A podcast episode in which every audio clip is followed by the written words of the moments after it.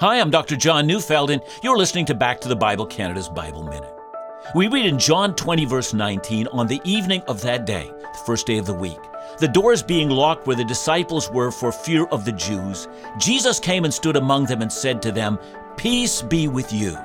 You know, the fear of the disciples had confined them to locked doors. The women had reported an empty tomb, and Peter and John had seen it, but there was little space in that room to embrace this fantastic news.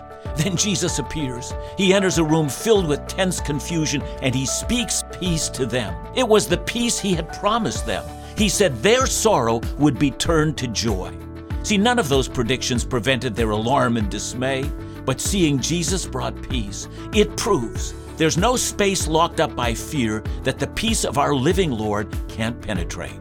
Listen to Back to the Bible Canada each weekday on this station.